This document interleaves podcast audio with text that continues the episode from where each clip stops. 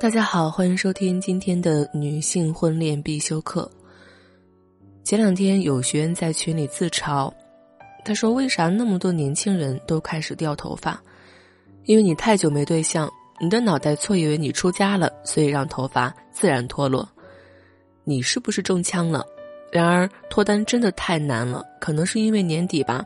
最近越来越多的女生找我想脱单，我发现很多人都有两个共同点。”不主动，爱幻想，整个人很矛盾，渴望依恋又渴望独立，在摇摆不定和若即若离中，黄金择偶期就过去了。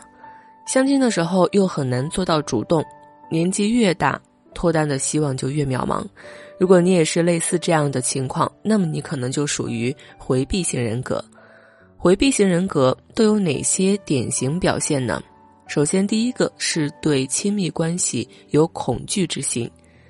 很多回避型的女生都是母胎单身，明明男神倒牵你的手了，但最后关头呢，你又鬼使神差的退后一步。男神牵了一个寂寞，觉得你对他没意思，黯然神伤的退场，而你又跟一次恋爱机会擦肩而过。我有个来访者小爱，身材高挑，眉眼有点像王祖贤，别人都觉得。这样一个大美女肯定不缺男朋友，结果恰恰相反。每当追求者们想要更进一步的时候，小爱就会本能的逃回自己的安全空间，免得暴露出更脆弱的一面。这样做会让男人完全摸不着头脑，男人会感觉你是若即若离的态度。在咨询的过程中，小爱自嘲，感觉有很多时候说出口的话、做过的事。明明不是自己想这样，但是在那一瞬间，身体都替自己做决定了。在咨询中，我发现小爱其实是典型的回避型，这类人对个人空间的需求非常高，对于亲密的关系会让他们产生被控制的感觉，非常的恐惧和害怕，他们有着很强的防御心，一旦感到。自己的个人空间受到侵犯，就会将所有的情感通道关闭，然后立刻从这段关系中撤离。那第二个呢，就是会呈现出一副渣男渣女的样子。有些人在恋爱的过程当中行踪神秘，态度飘忽不定，忽冷忽热。他们遇见喜欢的人会主动出击，但是对方一旦有回应，就立刻转头就跑掉了。学员子文说：“我喜欢月亮，我不喜欢奔我而来的月亮。”我喜欢永远挂在原地，等着我去努力够得到他的月亮。每次只要有男人表现出对他一点的好感，他立刻就会对对方失去兴趣。对方越喜欢他，他就越烦躁，甚至越厌恶。像子文这类人，渴望找到完美的另一半，总是在关键时刻临阵逃脱，表现得格外冷漠，通过各种方式和理由来逃避这一段关系。所以，他们虽然一直在寻找亲密关系，但却一直处于单身的状态。然而，一个人是回避型人格，并不意味着他就不喜欢、不需要别人的陪伴。回避型和安全型、焦虑型一样，都有亲密的需求，只不过在交往的方式上有所不同。又无法压抑对亲密的需求，想要去依赖，可又不敢完全卸下防备。一旦有了破绽，马上就关上心门。拒绝解释和原谅，所以这是出于对自己的保护，因为太害怕受伤，所以拒绝一切带来伤害的可能性。与此同时，也拒绝了爱与信任。如果你也是这样的情况，是不是脱单无望了？错，回避型找对象的困难，其实大多数时候是自己给自己设的障。如果你感觉自己，如果你感觉自己也有这方面困扰，可以添加我的微信“恋爱成长零零二”。让专业的老师帮你打破屏障，摆脱单身。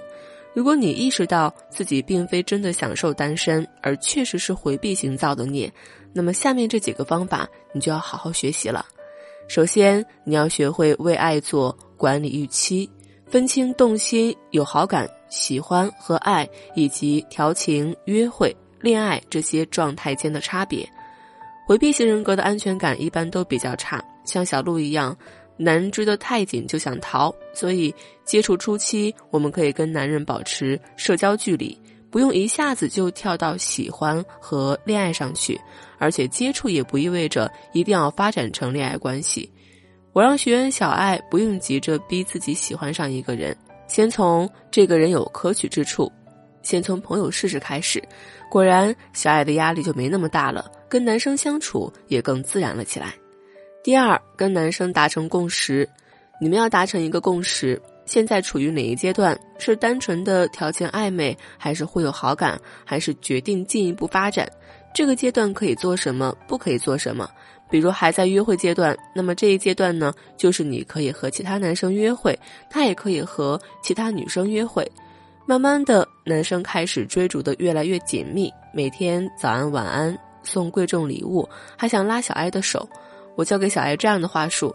我感觉到你对我的喜欢，我也很开心。但我是个比较慢热的人，可能没那么快进入状态。我们慢一点可以吗？不要接受男生送的大额礼物，避免养备胎的状态。用真诚的态度和适当的回应，跟男生达成共识。如果男生完全不尊重你的意见，不考虑你的感受，那么恭喜你，筛选掉了一个不值得爱的人。第三。尝试和男生交往，不要在意结果，要把这当成一种练习。爱情也是需要练习的，没有任何经验就走入婚姻，是新时代的盲婚哑嫁。很多女生缺乏恋爱经验，太过单纯，连分辨男生适不适合你自己都学不会，最后就可能糊里糊涂的结婚了，然后又后悔。在爱情中，以后的事情谁知道呢？至少当下是互相喜欢的，是开心的。就也是一件好事，哪怕后面出问题分手了，也是一个难得的人生经历，双方也都有收获，积累了经验和教训，何乐而不为呢？第四，给自己积极的心理暗示，明明很喜欢他，但还是想逃，仔细感受这其中的过程，你都对自己说了些什么？不能在一起，他知道我的缺点后就不会喜欢我了；不能在一起，时间长了他就会懈怠了。不能在一起，在一起了，我就会患得患失，提出很多无理要求，他会讨厌我的，我会更痛苦。这些心理暗示对任何对象、任何感情都受用，不是因为所有人都值得你恐惧，而是因为你恐惧所有人。给自己些积极的心理暗示，用可能代替不可能，要分得清什么是有原因的，什么是毫无缘由，只是自己夸大其词幻想出来的。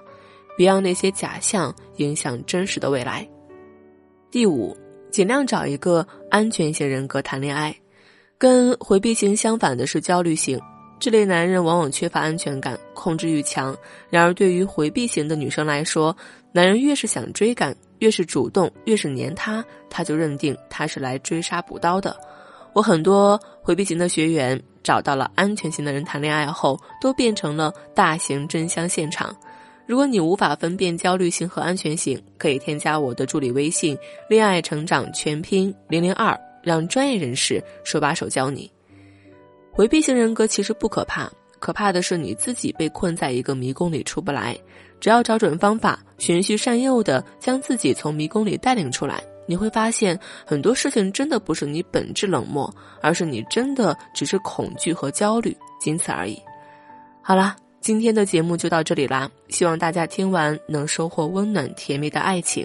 我们下期节目再见。